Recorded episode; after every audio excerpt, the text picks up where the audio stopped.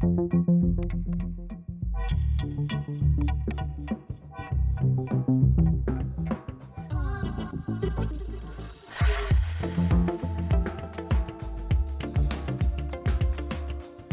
I'm Gio.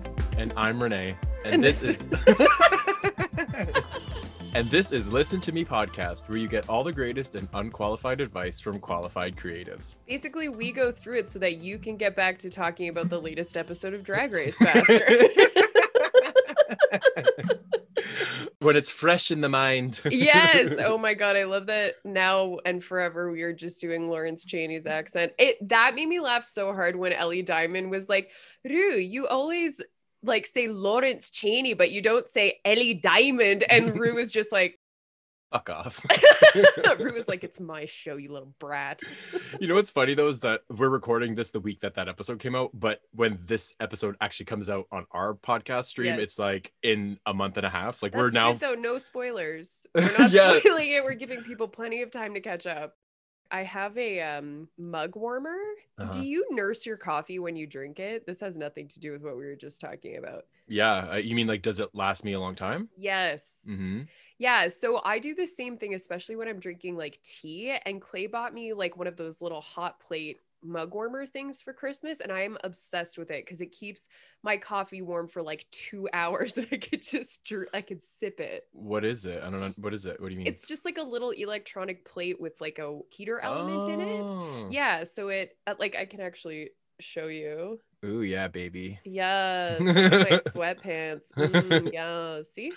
And it has like different modes so I can like heat it up. That is so first world, girl. I know, but I love it. I have a friend who has one as well and when she told me about it I was like I need to get one of those. That's a good thing to have, especially if you nurse it. Cause like I'm Yeah. I tend to like go in on coffee when I'm like, I need it right to my veins, you know? Put it in my eyeballs, yeah. Yeah, but then the second cup I like to I like to nurse it. I like to take my time with it. Nurse. Okay, so I'm really excited to talk to you, Steve today. I have not talked to him in so long. It's been a couple of years since I saw him last. Same. I haven't seen him since I want to say summer of 2017 when we went out to Vancouver for Pride. And I think that's the last time that we saw each other. It's then I- unbelievable that 2017 was four years ago. It's so nuts. It's like where the time has gone. But to give a little bit of background, so Steve and I met in 2000 and I want to say like 15. Yeah, because I didn't go out to Edmonton until the following year. So he is friends with Chris, my ex, and that's how we ended up becoming friends. And the epitome of a queer artist, creative. Artiste, yes. Yeah, I love it. He's what you would call, I guess, like an interdisciplinary artist. Yeah. Like painter, drag artist, costume designer, Welder. burlesque, welder, Yeah, burlesque, sculptor. always just creating things. And I was like, like he's perfect to have on just to talk creativity in general. I feel like our early interviews were with people who have their niche and they're very focused on that. And last week we talked to my friend Fadima, who is much like Steve, she kind of has her hands in a little bit of everything because that's just the way that her creativity output works. Mhm. And I feel like it's very similar for Steve, where it's the same creative spirit. He just channels it into so many different avenues. I definitely have questions about all of the different like because it's because think about it like when you're let's say you're like you're in writing okay Yeah. But you also like to cross stitch you like to draw on occasion i don't know you don't do it anymore but do. I like So to like- play my guitar. I like to write poetry. Yeah, all that good stuff. yeah there's so many different things and both of us we have a laundry list of things that we like to do creatively outside of just the main thing that we you know have been Yes. like calling ourselves each one is it's like a facet of the main thing if that makes any sense Oh, I think so for sure. Like, to, and facet is the perfect word because to me, writing being my main thing, all of those other side hobbies that I engage in that I just enjoy, they are like facets of writing that reflect back to my writing. Mhm. So I learn from these unrelated hobbies things that it's not always intuitive but somehow I can always connect it back to writing which is really cool because it allows you what was the thing that Dr. DiNardo said when we talked to her? She was talking about how creatives engage in abstract thinking. Mm-hmm. And to me, having multiple hobbies on the go is what really allows me to sharpen that. It's like a, I think of it as lateral thinking because it's like you have what's in front of you, but if you can think your way around it, it shows you different aspects of it, like a full 360 view. And mm-hmm. that's what other hobbies I think bring to the table for me in terms of how they feed my main my main thing by the way, that hobbies post that I put on Instagram that was like relating to our episode about how to love a creative. Yeah. Did you see all the posts that I had shared of the answers? It was no, on my personal. I didn't see all of them. It was on my personal story, and because I was tagging our episode, and the variety of things, like everything from it was like cross stitch. I think you had answered that cross stitch embroidery. Then there was like house plants, like having house plants. Oh uh, yeah my sister. you need to like be skilled to keep houseplants alive. Like I don't want to downplay anybody's commitment to keeping houseplants alive. You should see my little jungle that is taking place. It is. I would I, love that. All I ever see is your closet. I would love to see your jungle. and you don't, and you don't even see it. You just see the backdrop. yes. But seriously, I I'm getting back to where I was when I was in Toronto, where I had I want to say menagerie, but that's a not nursery. Accurate. Maybe yeah. is what you're thinking. no, no, no. I, I know the difference. I'm just saying, like, because they're like my pets. Like, you know what I mean? That's how I'm looking at it. Speaking of menageries, wild beasts, uh, let's let's talk to Steve. Yay!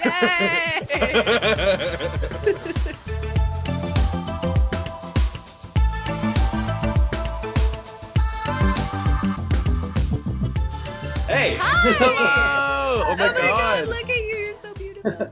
How's it going? It's good. Um, let me just figure out how to Bluetooth these headphones. I'm learning so much right now. Uh, I love that nothing's changed. Are you like reading him for not knowing how to use this technology? But th- this is this is him since the beginning. Hello, does that work? Oh, a little bit frozen. I do think the audio connected though.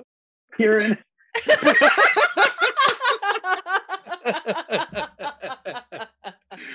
Oh my god, that face. yeah. I recognize that face because that's my face when shit goes down on my computer and I yell at Clay and I'm like, come in here. Hey, it happens. At least he was just like a holler away. Well, thank you for coming on our little dog and pony show. yeah, thanks for inviting me. This is super fun. I was saying to oh. Renee before we hopped on with you that of the list of people that I had in my mind of to come on eventually, like once we kind of started this thing, I was like, I think I'm gonna eventually ask Steve because the quintessential queer artist, like in in all ways, like that's literally how I see you. And I was like, let's get her on. it's my pleasure. so Steve, do you want to mm-hmm. just jump right into it? We always ask when people come on the show for them to give a little bit of background of kind of like what they do, like what their creative jam is, and tell mm-hmm. people a little bit about their work. So I'm opening it up to you. Yeah, no, I'm like an artist, a metal worker, a welder, sometimes performer, kind of just like do it all.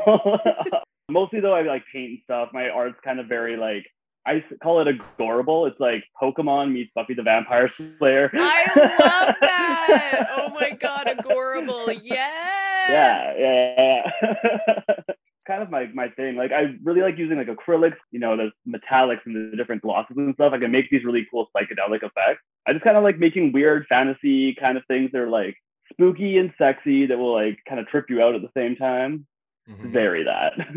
it's very that. Yeah. And even from when we first met, I think at this point it's been going on six years. You were always making stuff. Like there was always something that you were working on, whether it was your side work as a welder, where you're like, okay, I'm like making stuff on the side, or you're painting, your old apartment, I remember going to visit you, and there was so much to look at. Like there was so much to look at, which it's like eye candy for the everything. I'm like, what's this? Art on the walls. There's so much shit to look at. I loved it. Nothing's changed. Like now here it's the same thing.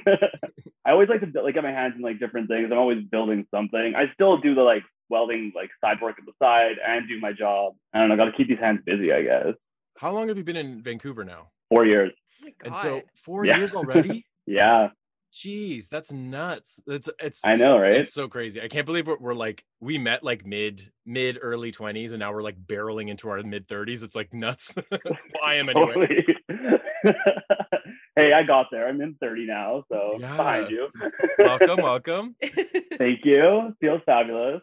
On the topic of moving to Vancouver, so you grew up in Mhm. Edmonton, which is where I met you. Did you find that growing up there influenced your perspective as an artist? I guess like with my visual kind of like painting and drawing, not really, because I basically just sat in the basement and like drew things. So that you can do that anywhere. But when it comes to like welding and construction and like that stuff, Edmonton and Alberta was very important in that just because like it is such a big part, well, was a big part of the province. So there's so much to learn and I got so many opportunities to really just like get in there and like build and build and build. When it comes to like performance stuff, that's kind of where I also started. Like I was, you know, getting my apprenticeship as a welder and then moonlighting as like a drag queen, which was kind of nice because I like felt like super the masculine and super feminine to kind of like find my way almost in certain expressions. yeah. So like that was like kind of like a fun little adventure and like a little bit of a trip, but it worked out. Do you feel like there were any areas where it kind of surprised you how like your welding practice and your drag performance like overlapped? Yeah, sometimes like I've done performances as like a slutty welder and like I've like used like and and I've like I've like you know I make swords and stuff, so I'll like bring them on like I've had them on stage and shit. So sorry. on Yes, stuff. you can say And, uh, We you swear can say okay. shit. Yeah. Yeah. okay, good.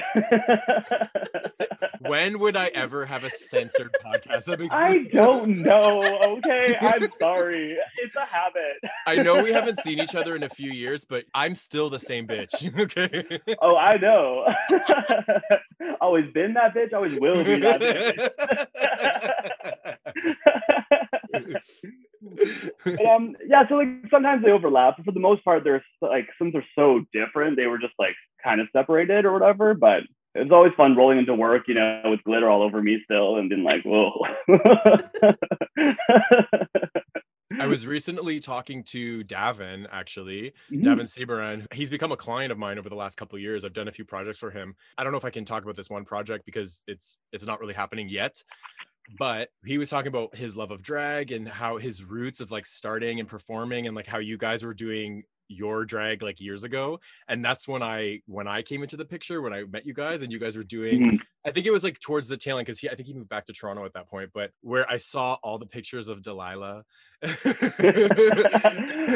in peace. Was that your drag? Was that your first drag soda Yeah, it was. So Delilah Cottontail, she was like a punk metal mermaid bitch. I'm obsessed. now I just dress like that in the day to day. Yeah. I was gonna say like still the same. It's too cotwi- Yeah. quotidian for drag now. exactly, exactly. No, now my new one is Seance Ghouls, which is more of like a more like a thank you. it's like kind of more like masculine, but like also like kind of demonic, like otherworldly kind of vibe. So it's like not really even drag anymore. It's just kind of like a performance persona. Obviously, COVID has like shut everything down, but before that, in Vancouver, you were performing. You because I've seen pictures and videos online, and so like, was that when Seance kind of came into the picture? For sure. Like Delilah, like she passed away and um, that was fine. R.I.P.. yeah, like rest her soul.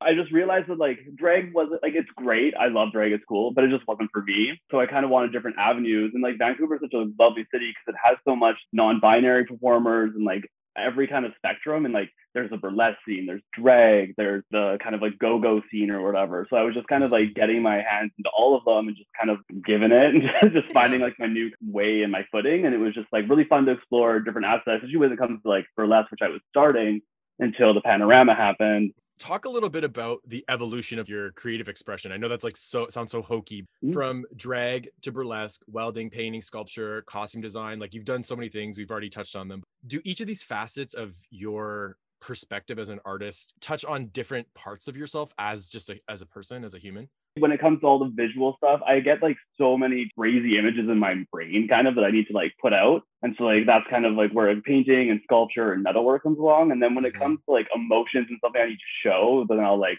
put it in a performance, throw in some horns, get naked. Who knows, right?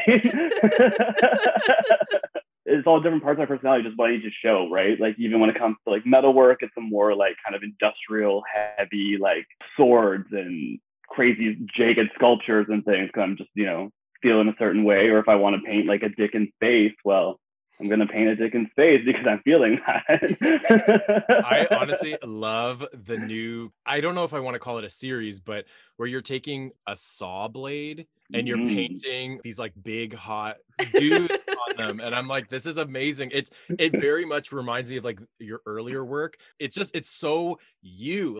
Well, you know, you gotta have your own style or whatever.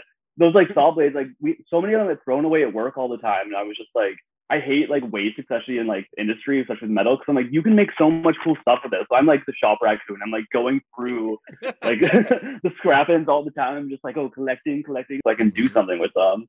I really like that like the harsh like intenseness of like a saw blade with like this kind of like dismembered like sexy body on it, but it's all like neon and fun and sparkly. yeah, it's like Lisa Frank for sure, like you said earlier, definitely. Yeah, totally, but Frank, right? Frank is in like the dude Frank, like, like Lisa Frankenstein, yeah. maybe, or Lisa Frankenfurter. I like that. Oh, I love both of those. that, you can have that them is, for free. That's the vibe. Thank you. you, you can invoice me if you want.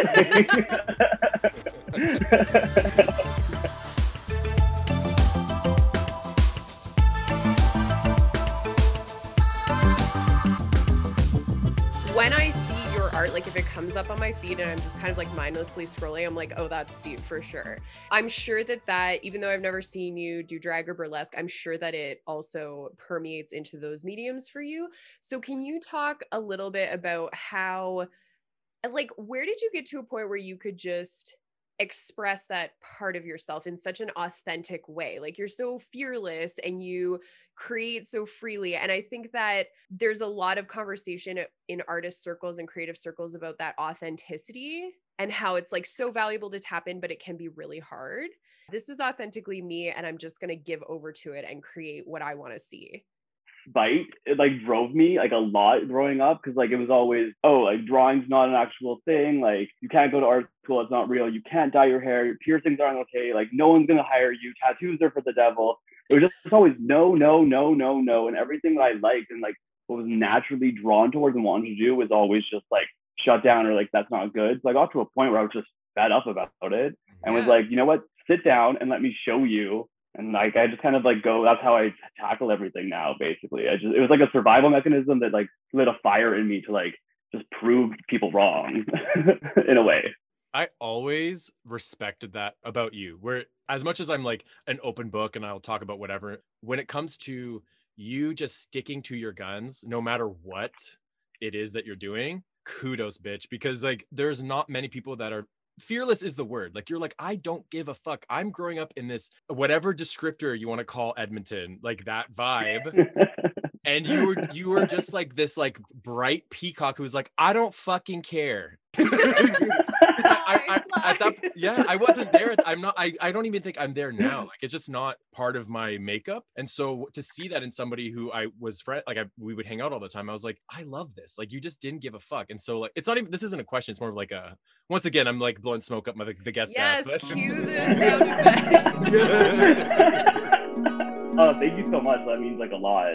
Like obviously you have to kind of battle like your inner demons or your inner saboteur, oh, as yeah. they say. Yes. So it's like not like super easy all the time, but like it's just instead of getting held back by these like thoughts, I'm just like, no, I'm gonna push forward and just like sometimes even if I'm not proving other people wrong, I'm just proving myself wrong that I can do that. You only get like one shot at this, right? So I'm just mm-hmm. trying to have as much fun and like create as much magic as I can. That really is it though. Like even okay, so just this popped into my head just now, but like talk about when you're like let's say off the clock creatively where you're just living life. Even like the lake trips like we'd go up to the lake and like that yeah. that dock that was a stage. Like that was I, that oh yeah. Chris recently sent me a video from one of this one weekend that we were all there. I can't remember when it was what year whatever. There's all of us in the water and steve is on the dock fully putting on a show. Like like and then and then that was the year that you fucking did a like a dip into the water. yeah. and I was like, I fucking love this person. like that, uh-huh. that will always stick in my head. It was like it was always fun. It was always down for a good time and like being expressive. Like that is it's just it's such a nice thing to see. Yeah. Oh fuck, I've missed that dock. It's so many good moments. so really resonated with me that you were talking about how you kind of came up in a society or like a context where people are like art isn't real like you can't do this for a living you can't be taken seriously with tattoos and i really love the idea of spite as a motivator for productivity. Like, I just think that that's wonderful and not enough people talk about it, frankly. So, my question for you is that if you were talking to somebody who is really struggling to embrace that, because I grew up in a really religious and repressive household. And so it's taken me longer to kind of fumble my way toward expressing myself like Mhm. what advice like what could you give as advice off the top of your head for somebody who like knows that they have it in them to let that colorful peacock come out but they're Mhm. still kind of like struggling to tap into it baby steps like Yes. don't like skydive right off the hop but like even just like starting like small things like if like say drawing or whatever the thing you want to explore but, like do a little picture maybe like post it on your instagram or whatever which like that's the world we live in right now it's on the computer Mhm. and just like kind of like start putting yourself out there in more ways and just like keep pushing yourself to do it little by little by little and you'll like be surprised by what you get back honestly and that kind of also can motivate you in a way if you don't want to use like you know your rage against society to prove a point but right or you can use that too try little things try everything this is another left field question, but do you feel like finding your people because that was a big thing for me coming to Edmonton. Like I came so late and I didn't go to school here and so it was harder for me to make friends with people, especially when I started like meeting other people my age and so many of them were like people who had literally like never left Edmonton. So I really struggle with that and actually as a result most of my friends in Edmonton are like not from Alberta. like they're from other places. But do you think that like finding your people, so to speak, like can have an impact like if you let it on how you express yourself creatively or how you kind of like make headway into these creative pursuits that you are passionate about? yeah it's so important hands down i think it's most important like you need a strong support network who like sees you and like sees what you're doing and just really is like on your team because there's so many people who are like oh that's weird that's like blah blah blah blah blah but if you Mm. have these people who are just lifting you up also and like you can all lift each other up i think it's so so important you really got to find your people and it's like always tough especially in like certain cities or whatever especially right now you can't leave the house so it's Yeah. like oh what do you do but like yeah no i think friends and like little community is very very important and like that's what's so good also about like being queer and like creative like you're already like a member of the secret little club so you always do have this like a community that will help you lift you up and like they're all a bunch of little creative like lovely people so it's you, there's always something to like someone to or something to fall back on if that makes sense Yeah, Mhm. absolutely. you know Yeah. And anyone that you meet along the way, whether it's queer or not, and in a creative sense that's going to uplift you or just at least even just give you feedback on what you're doing, it, it- it's like you're ref- you're getting a reflection of your I don't want to sound cheesy, but like your light, if you're going to call it that, it reflects back at you from them just from discussing it because you know how we are as creatives. We I am in here all the time and I like mm-hmm. I am my best friend and my worst enemy at the same time. And so just to like sit down and just discuss th- just these conversations that we're having. Like this to me is like therapy and I'm like I think I'm like using you for therapy in some way, you know? Yeah. But it's like and you don't it's even pay a nice. Zoom subscription for it, let alone like a therapist fee.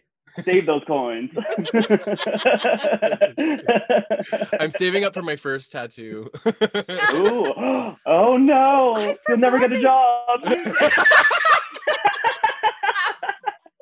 I forgot that you don't have any tattoos. I can't believe. Uh, my virginal skin. oh my gosh. What do you- are- what are you getting I was totally kidding when I said that. oh sorry okay well whatever moving Come on on, Gio. I honestly, you know how many people say that to me? They're like, "How are you a designer and you don't have a single any ink on your body?" I'm like, "I don't know. I just I don't know. I can't it's it's oh my god, this is so fucked. Maybe this is like a tie into my my personal life, but like I have commitment issues."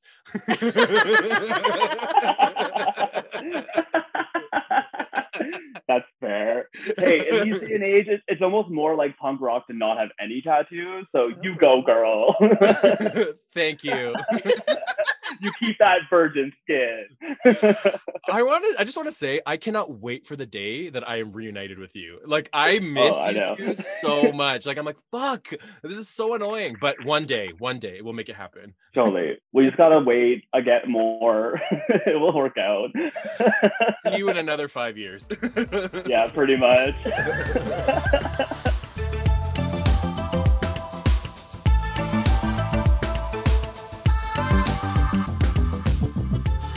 I really want to talk about burlesque because I was just telling Gio that I just watched the documentary about Pole on Netflix last night while I was Ooh. drunk. that that's incidental. I didn't get drunk to watch the documentary. They just converged that way. Um, It happens. so I'm really interested in that because I think that I, I just have so many thoughts about it. I'm like with burlesque and go-go dancing and sort of the performance of sexuality more than anything else it really pulls the veil off the fact that gender is a performance sex is a performance it's so you know what i mean? So how did you how do you approach it? Like what is it like for you to perform? Tell me about it i just want to hear everything like dead on. Like you nailed all of that. I agree with everything you just said. Basically, it's it was a way for me because like I've always been like the weird like femme kid. I have all sisters, so like feminine energy is something like it just I'm like I love and I'm like really easily tapped into. Finding my masculine sexual energy was always kind of like a little bit weird for me or whatever. But like using go-go dancing and like you know the costumes of burlesque because I usually do like you know like slutty minotaur or like a weird like griffin thing. Like I'm all very I'm a monster fucker. Hands down. Steve, you're not on our Patreon, but I literally made Gio watch Venom so that I could explain to him what a monster fucker was, and he was not amused. It was amazing. Literally, like, we did a bonus episode on our Patreon about monster fucking. Like that's oh, hilarious. Oh my god. Well, we're connected, I guess. um, but yeah, so it was just a way for me to like really discover like my like sexuality and like it was really like empowering and awesome and like just something that I was like really I important and also just fun to tap into and kind of give a different version. Like when I'm on stage, too, I like to like form to metal music. So it's a whole like crazy, like it's just very masculine and intense, which is like not really me in like my day to day. It's just like Mhm. so it's fun just to let that explode on people. no pun intended or whatever. But we'll take it. We'll take it. because that's my newest performance adventure. So I'm kind of like still, you know, I have so much to learn. Burlesque is such an art. And it's like also like, you know, learning to like take your time with things and feel that moment. Like it's just you, you know, there's so much to like learn and it's very exciting. And like I was having a lot of fun. So I gotta get back to the stage. But I want to say something about that because I think Gio and I have been threatening to do like a sex positivity episode for a while, or maybe it's just been me. But I think that that's such a key thing that you just said about burlesque and and these kind of like performances is that there is such an intentional quality to them and there's such an embodiment and i feel like for us because and maybe i'm just generalizing you can tell me if i'm way off base but our generation especially because we were kind of coming up with the internet. And we had so much access to the internet and so much access to the performative sexuality that comes with the internet like in porn and the way that like because let's just face it we live in rape culture and that's just part of our day to day that the i think it's really common especially for femme people to kind of dissociate a little bit from their sexuality and their sexual experiences and what i see and what i read about burlesque and pole and stripping and stuff like that is that it can be a way back to empowerment and embodiment because it forces you to connect mindfully with what you're doing and with your own body and treat it like with honor hands down. And also like in a public setting. So in front of other people, which is like a very I guess no pun intended, naked moment. you know, like you're baring your soul kind of in a way, and it's just like that's the magic of it. It's just I think it's it's so empowering, and like the perform like some performers are just so like insanely like beautiful at what they do, and like the stories you can tell through it. It's just the magical experience. One of the things that we kind of touched on before we had you on was talking about censorship. You said you wanted to talk about censorship in art. So, what are your thoughts on where we're headed when it comes to censorship? Because Renee and I actually talked about this just before we jumped on here about how the way things like how society is going, where we want to be careful about how we say things and we want to be thoughtful in our approach but it's almost like swinging almost too much where it's everything is being censored. Oh my god yes. I i think like it's an overcorrection we're overcorrecting to a point of doing harm like in the opposite direction and it's just it's it's bad. Like i just hate it. I hate all of it.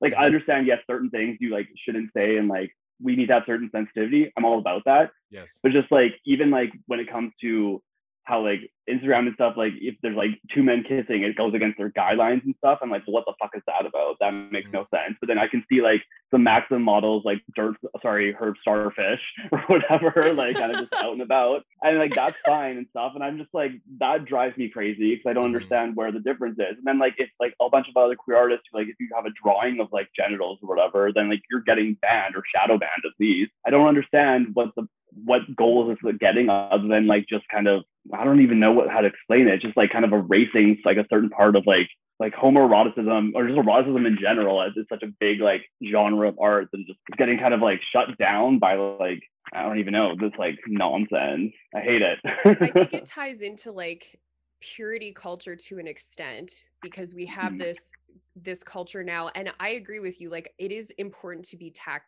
like tactful it is important to be sensitive and to acknowledge sort of the that intersection of class privilege race and people's lived experiences and identities right? But at the same time when you're talking about censorship and things being problematic you are right it's an overcorrection that's tilting toward that purism. You will never get that satisfactorily because the censorship is not discretionary. It's just painting it all with the broadest brush right? And like I wanted to bring this up because it touches on what you were saying which is that there's a article by Nadine Strossen called defending pornography free speech sex and the fight for women's rights. And one of the excerpts from that is that in the late 80s and 90s there was a vocal group of radical feminists who believed that pornography was inherently harmful to women. And so there was a push in the radical feminist sect to ban pornography.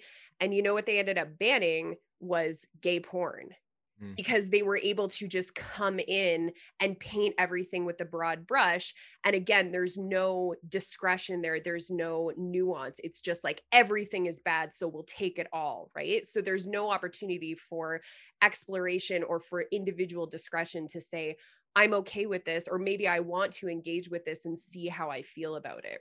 It's just super harmful. When does it stop? Like it just seems the it's gotten momentum, it's rolling downhill, and like it's gonna get it's like out of control already in a way yeah. The way I look at it, and maybe this is like my conspiracy eye that's going through this, but it's almost like these conglomerates that own everything that we communicate through. Let's be real, like every platform is owned by a giant company, corporation. Yep. By pushing the narrative of censorship and having to like overcorrect ourselves it's almost like the long-term plan not to say that there's a plan like i'm just just saying for people to be afraid to voice them, themselves because we're trapped in a sense that everywhere we communicate is monitored. Everything that we yeah. say. So, like, even me, where I'm DMing people and I'm worried about what I'm writing, I'm like, what if this, mm-hmm. everything's recorded, everything is seen, everything, mm-hmm. every, even if it's on our, our hard drive, someone can look at this. The way I look at it is like, we're going to be in this like fascism where we just won't be able to voice ourselves our opinions because we are afraid. It's just I know that's like crazy, but it just like it's, it's not before. crazy. Like it that is literally one of the hallmarks of fascism, and that you can't voice your dissent.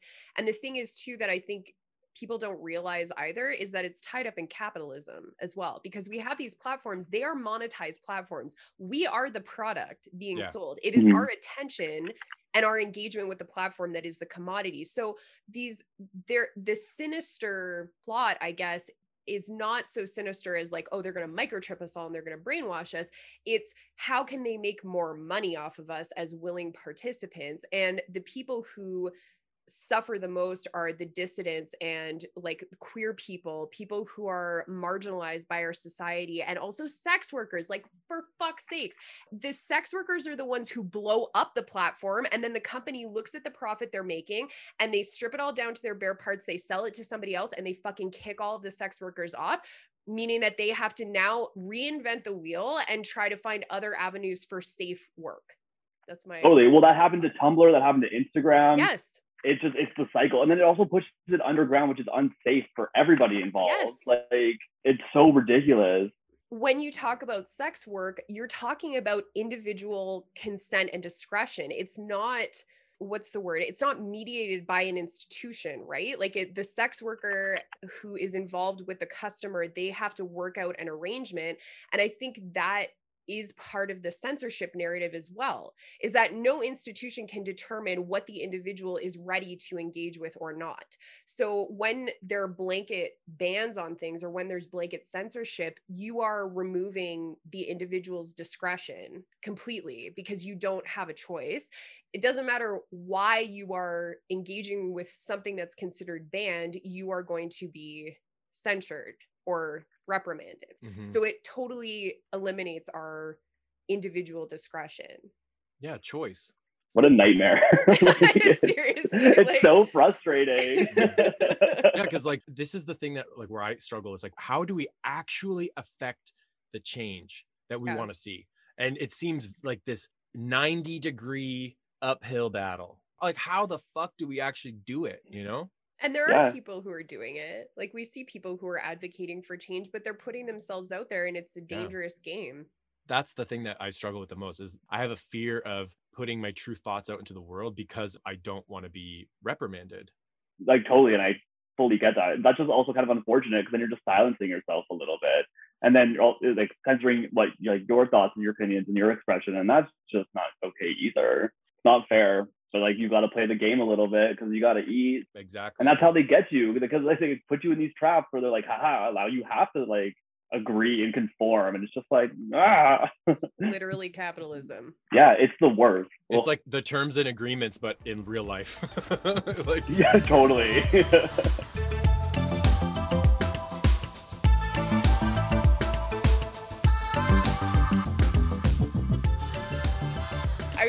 Talking about how when I saw you at the gym, I think you and I had met like one time, and then we were both for like a very short period of time going to the William Lutsky Y.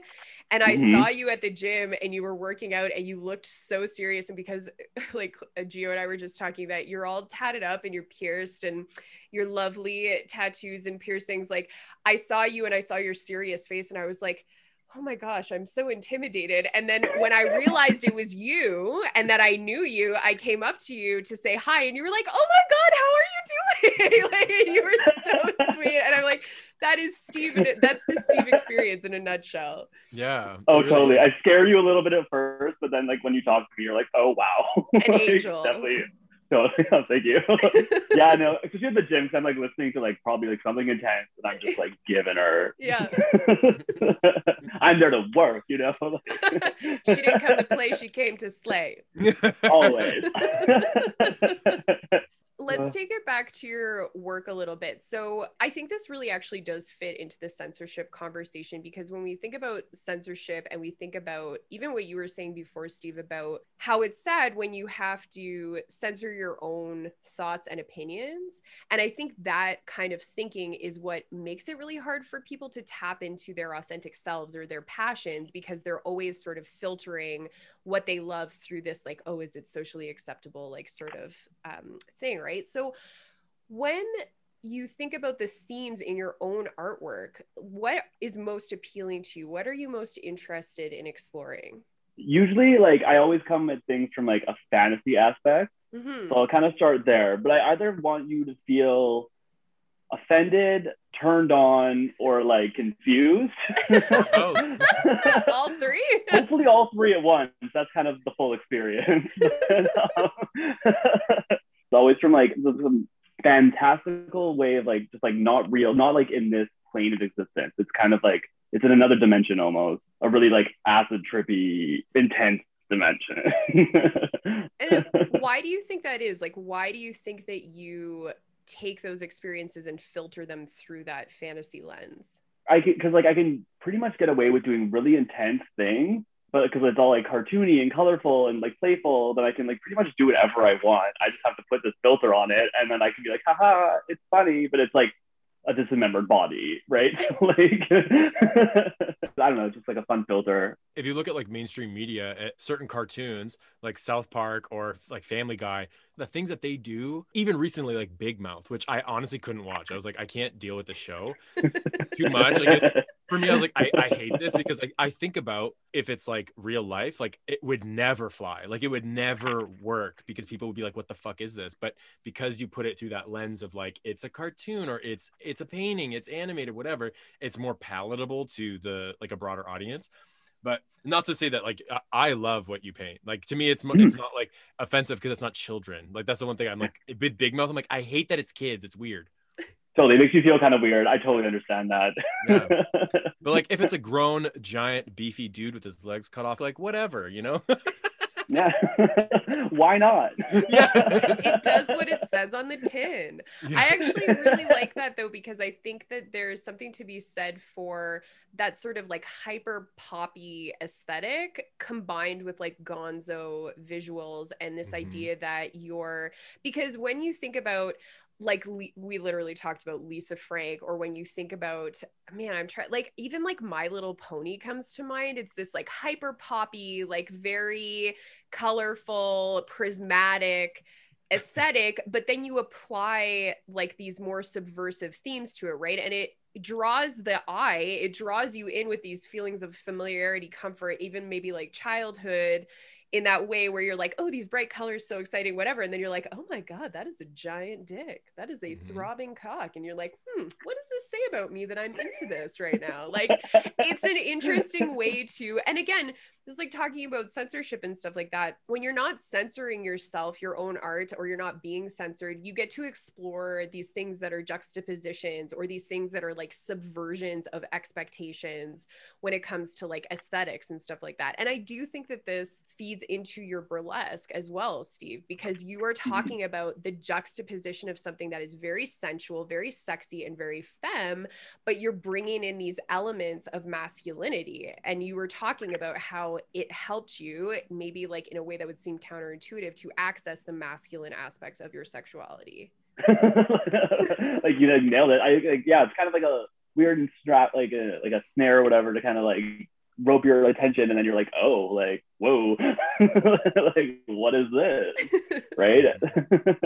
On the topic of like themes that you explore through like your art, like painting, drawing, is there anything that you see like how do you see yourself evolving? I know that's like a big open-ended question but are there any themes that you're like i want to eventually get there. I want to do this in the future. I want to like try this out well right now i'm actually working on these like uh, it's a triptych of like these giant like psychedelic animals. That's kind of fun to do like furs and feathers and different textures. Kind of frustrating i'm not gonna lie but i'm working oh on my it. God. Anything worth doing there's always that fucking frustration. Texture oh, is difficult. textures Oh my god, it's so frustrating. But at the same time, it's working out and it's fun. Um, honestly, my next like creative venture, I'm gonna get into forging, like blacksmithing. Mm. So like that's kind of something I really want to like put a lot of stuff into because like right now I'm like making swords and stuff, but they're like purely wall hangers. Like, yeah. and I'm just like kind of like using my like skills as a weld- like a welder, just like carve them out and make them all cool, or whatever. Then also like painting on metal, I really love too because it's just like this like really hard, intense, like heavy thing that has this like weird ass drawing on it, right? So I'm like really like having fun exploring like mixing metal and my painting together. That's kind of like where I'm want to like, keep pushing and pushing and pushing. That is another thing I was going to talk about too. Is that juxtaposition that you have between the like industrial kind of functional forms of metal and the stuff that you work with in that medium and then the more like to me that's so interesting that you have this like very poppy very recognizable very like uh, like ghoulish but in a fun way art style. And you are superimposing that against something that is so industrial so metal so like utilitarian and it's like it's a perfect contrast. I just love it. Thank you so much. Yeah no it's been it's really fun to explore. I just i love like duality and like also like polar opposites love playing with those themes all the time. I find like metal is a really good thing to do because you can do so much with it and it's so much fun to work with and it's like it's intense. yeah, totally. All... You're using two different completely uh two completely different skill sets, right? Because your metal work is very labor intensive and it's very, a lot of physicality to it. Whereas like to me, I'm thinking that you're bringing more of an aesthetic eye to your painting. So what's been the the response because you've been over the last couple years like you've been really putting out your work like your paintings and putting like on social media specifically is what I'm referencing. What has the response been either locally or just in in general? People are like to the themes and the topics that you explore. Honestly, I've had like the best feedback ever. Like it's blowing my mind a little bit. Like you know, like when anyone wants to like buy your stuff, that's great. And the fact that like I'm like, you know, I like was pumping out weights at the beginning of like the pandemic kind of thing out of metal, and like that was really cool. And like people were like, really responding to it. People like are like buying my paintings and buying these things, all these things that I thought like would never be possible. So I didn't even like put it out there. Mm-hmm. And like I, it just it all started like happening and clicking. I'm getting such like a positive response from it. And it's like really it's overwhelming in a really positive, like heartwarming way. Like, does that make sense? Like, I'm like yeah. super stoked because it's just like, oh, like wow, like this thing that I kind of like, even like for a couple years, just like kind of discarded and just like, I guess I just have to be part of this machine and work and whatever in the oil mm-hmm. field and like getting away from that and like exploring this and just like, woo, it's like this like magical naughty lotus kind of thing. Mm-hmm.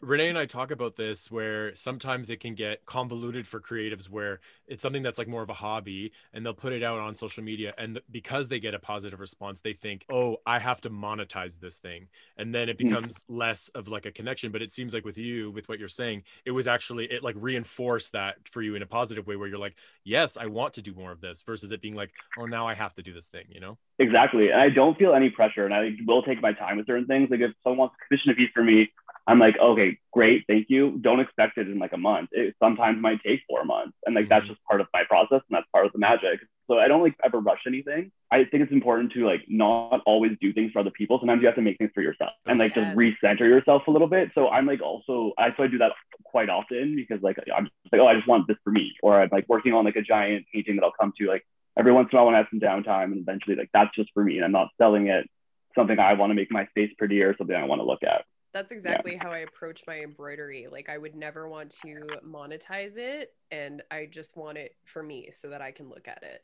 That was something that we talked about with Jordan Marchand as well mm-hmm. from Buttered Lemonade. Like she was talking about how she takes frequent breaks and she makes sure that she keeps some part of the art for herself. And I think that is a really crucial part of how you continue to connect to your art as a creative because the pressure of always my little capitalism soapbox, the pressure of turning everything into a side hustle, it just drains the magic out of shit. Money kills magic. That's just the tea. Yeah, hundred right. And it's like it's lovely, obviously. Like money's great and whatever, but it shouldn't be like well, it could be your motivating factor. I don't think it personally should. When you're like trying to create like these like art pieces and stuff, makes it more special if you're doing it because you want to put your soul into this. Because like art is a part of your soul. That's what you're giving away. Yeah. And that's what people are buying. I think when people connect to art or when they buy it, I think they're buying like the part of your soul that connects to a part of their soul. You know what I mean? Like they see that and they recognize it and they go, Oh, I want this. Because like geo was talking about, geo talks about this all the time. Like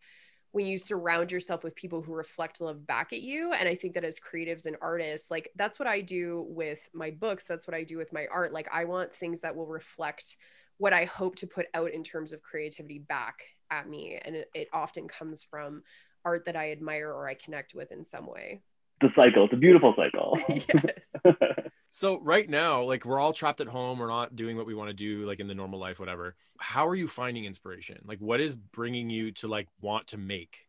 It's keeping me busy first of all, even though like I am still working, so like I do have to leave the house and do my daytime job, blah blah blah blah. Also just like everything is so like dark and the news is all like like pandemic news or like what was happening in the states or things here too it's just a constant onslaught of negativity okay for even for my own sanity i'm like putting out way more work than normal because I have the time. Also, I'm motivated to like put something that will make someone laugh or like bright colors, something a distraction that's just like totally opposite of what we're getting, like force fed constantly of negativity. Mm-hmm. So that's kind of like another driving factor right now. Like, yeah. I feel that a lot. Like that's how I feel with the podcast. Like the feedback that we get is so awesome. What people are connecting with the conversations that we're having with people like you to hear like the the the DMs that we get either individually or through our L2M platforms is so positive and people being like i love this i feel thank you for this reminder of this like whatever yeah. it is for them and that's me i'm like okay there is a purpose to this i feel connected to it and it's connecting with people let's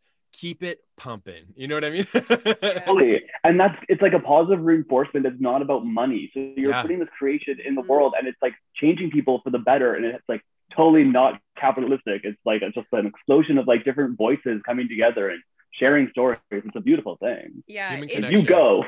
it's catharsis too. I think like it's collective catharsis. Like you said, like we're Mhm. constantly inundated with stuff that is terrifying and difficult to understand. A lot. I've learned more about the U.S. political structure than I ever knew before uh, in the last four years, and I think that having the opportunity to talk to other creatives and hear like it's very validating to hear that people are struggling to create to hear that people haven't always been really sure of their process or their direction or their path. Like that stuff is very validating and it's very cathartic. It's like thank god like let's work through this shit together and maybe we'll get somewhere. Like it's nice Mhm. totally right. Like we'll survive this together. Like the pack survives kind of mentality. yes yeah and it totally goes back to what you were saying before steve about like finding your community and having that support system to fall back on it's so important like i was having this conversation with my friend chandra who graciously agreed to be like a writing mentor to me because i reached out to her. This was like the dumbest shit ever right? So i dm'd her and i was like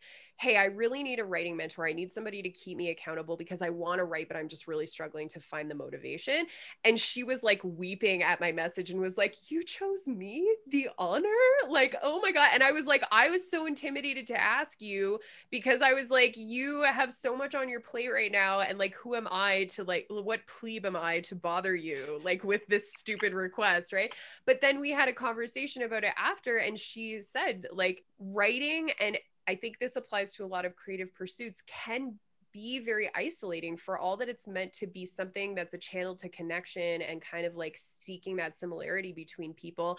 It's something you do by yourself a lot of the time so making the effort to like reach out and forge those connections if we're going to use like a going back to the sword situation Circle back. we're tying it in.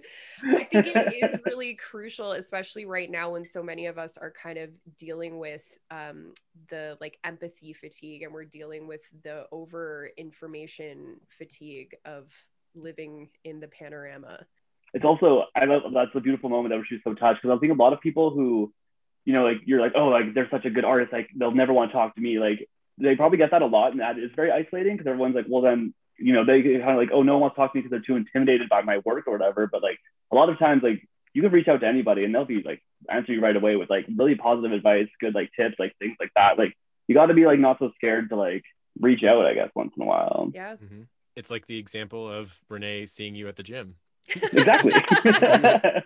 It was such a lovely interaction. It just stayed with me. oh, I love that. So many people tell me they're like, "You're so scary," and I'm like, "Ah, "That's so funny." It's like also like my tattoos are all like unicorns and like yeah. naked men and like Star Wars and things. Like, And well, they're so colorful. Like as soon as you get close, you're like, oh, okay, yeah, yeah, yeah. Mhm. mm, rainbow skinned. Yes. That's, I love that. If you were to look at the trajectory of your life, your career, and give it a theme, what would it be? I think it would be that's a hard one. I think it would be experimentation and I guess for bad, lack of better terms, like I kind of just like have this like punk rock way of living, I guess. Like I just like, like you know, just kind of like full of fear, but at the same time no fear. Like kind of just like Yes. ooh, actually du- duality. That actually makes the most sense, right? Like, like because even just like how you're saying like oh like you're you were scared to approach the gym, but then I'm really like all my like life, my theme is very like much duality. Kind of like I'll work super hard, I'll play super hard, I'll like everything's kind of like that, and that is just kind of how my existence is and how I want to keep going because it's honestly working out for me. So I'm just gonna kind of like Yeah. Yeah. keep riding that. But let's be real. It's mm-hmm. like anyone we've talked to who they talk about their life, and like even with me, where as soon as I felt more aligned with like just who Geo is, let alone like work, business, obligations, whatever, things started to like move a little quicker. And because Yeah. I was like, oh right, I'm giving off my authenticity in all aspects of my life, and therefore it just picks up quicker. And it, that's like for everybody. Totally. If you're your authentic self, the universe listens and the universe takes you on a ride, right? Like on like in the best way possible. Yeah. Oh yeah. Yeah, and I think there's like a really valuable also little like nugget or whatever in this. You can hold two opposing ideas at the same time. And you can look for the harmony between them that isn't immediately obvious. And i think that if more people did that like if more people held the part of themselves that maybe they didn't like or didn't feel comfortable with like steve you were talking about like no fear but full fear but you're still like hurtling forward. Like i love that image because it really speaks to this idea that you aren't going to let you hold yourself back and that you carry even the parts of yourself that you're unsure of forward into your work. And that really is embracing yourself authentically because it's the good parts, it's the bad parts, it's everything that makes you you. Yeah, totally. Like you gotta make peace with that because like guess what? Like you're gonna be with yourself on this ride the whole time, right? Yes. So mm-hmm. you got to do it in like a fun way where you're gonna have a good time. Like it's not always gonna be like great or whatever. And you're gonna have moments. Keep on pumping. you know what I mean? Keep it pumping, sis. exactly. the only constant in your life is you. That's literally yeah. the only thing that will be there from day one to the last day. That's it. Mic true. drop. oh, Steve, good, it was so good. good to talk to you. Oh, you guys too. Thank you so much. One last question. Oh, that's right. Where can people find you online if they want to connect with you?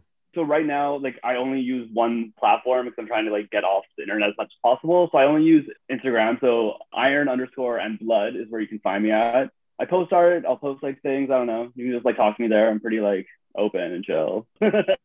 thank you so much. This was like yeah. lovely. I'm so glad that you said yes to coming and oh, talking. Oh, thank you us. so much for asking me. I was like, oh, I feel so like cool. you were a joy. You were a gem and a joy. You were amazing. Uh, oh my god, that's so funny you say that because like I still feel like because Renee and I obviously we've known each other forever, and like I still yeah. feel like we're those like nerdy art kids from like back in the day, and so like to say oh I feel cool, I'm like oh really like, like hey can you come on our podcast and we'll just talk about the stuff that you like to do because we're really I love podcasts. I've listened to them all day. So I was like, I gotta be on one. Whoa. Like, to the main stage I go.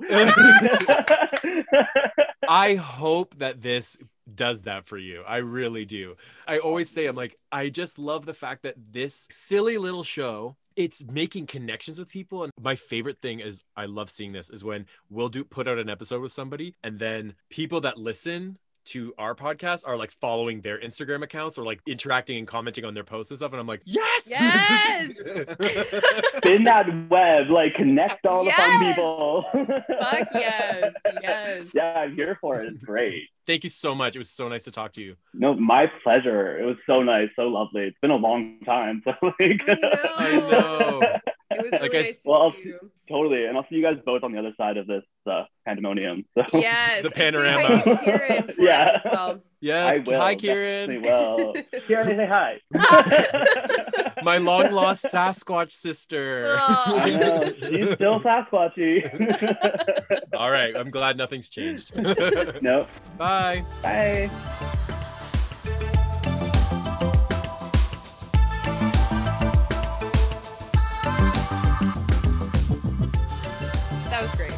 Another one bites the dust. and another one done, and another one done, and another one bites I, the dust. Yeah. Steve is like such a ray of light, which really is so funny because of his whole aesthetic being mm-hmm. very like pumped up. And yeah, it's just great. I have had some of the funnest times with that group. I think about all the times we just we just love getting into trouble together. That was like back in the day, like I, at the lake in uh, in Montreal. We went to Vancouver. We've been to Calgary. Like we've done like Edmonton Pride, Toronto Pride. Like we've done all the major cities in Canada almost together yeah. in this way that is so it's just so fun. And like I look back at those times and I'm like, when are we gonna be able to do that again? you know what I mean? Like I just miss it. No, I have no idea what you mean. I don't miss seeing people. I don't miss going out. I don't miss eating food that I didn't fucking have to cook. I don't miss giving handies under restaurant tables. I don't miss any of that. No, I'm just Girl, kidding. I do. I do. me, me. but it's nice. It's nice to know that there are still people out there that are creating and connecting to other people mm-hmm. with their art. Like that is comforting in a way to see that things still go on and that people are there is a silver lining when I see people during the pandemic who have kind of like connected to this stuff that they didn't necessarily have time to connect with when so much of life was intruding.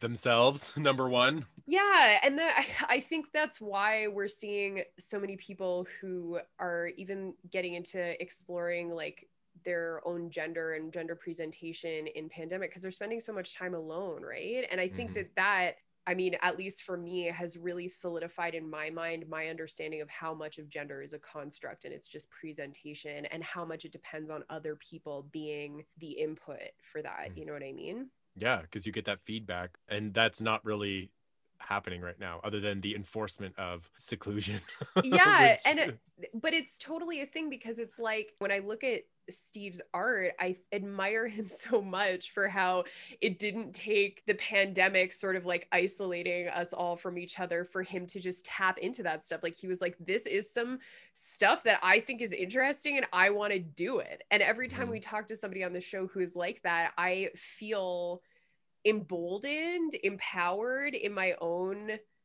little niche interest to be like, yeah, th- I am interested in this. I do want to explore this. And if somebody else doesn't like it, who cares? Because it's for me, it's not for them. So I just love that. I just find that it's very validating to speak to people and hear their perspectives. Ditto.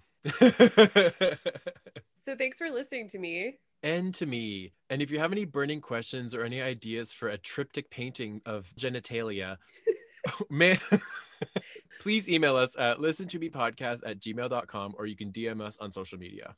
Also, have we talked about Patreon? It's been 15 seconds since we plugged it. So Gio and I have a Patreon. You can go to patreon.com slash listen to me pod. We just offer you so many goodies for the unbelievable introductory price of $1.50 a month. That's Canadian. If you're in USDs, it's only a buck. Get your subscription today check out our social media and you can check out our social medias for more uh, oh my god you, you can, can check medias out our social checkouts You can check out our socials for more updates about the show at Listen to, that's the number two, Me Pod on Facebook, Twitter, and Instagram. We need to stop saying Twitter because we have not posted for like months. Eh, it's fine. We're still on Twitter though. and Instagram. And if you have any feedback or suggestions for future episodes, we take emails once again at listen to me podcast at gmail.com. Listen to me podcast. Music in this episode. Music in this episode is graciously provided by audionautix.com. Bye. Bye. Bye. Bye. Bye.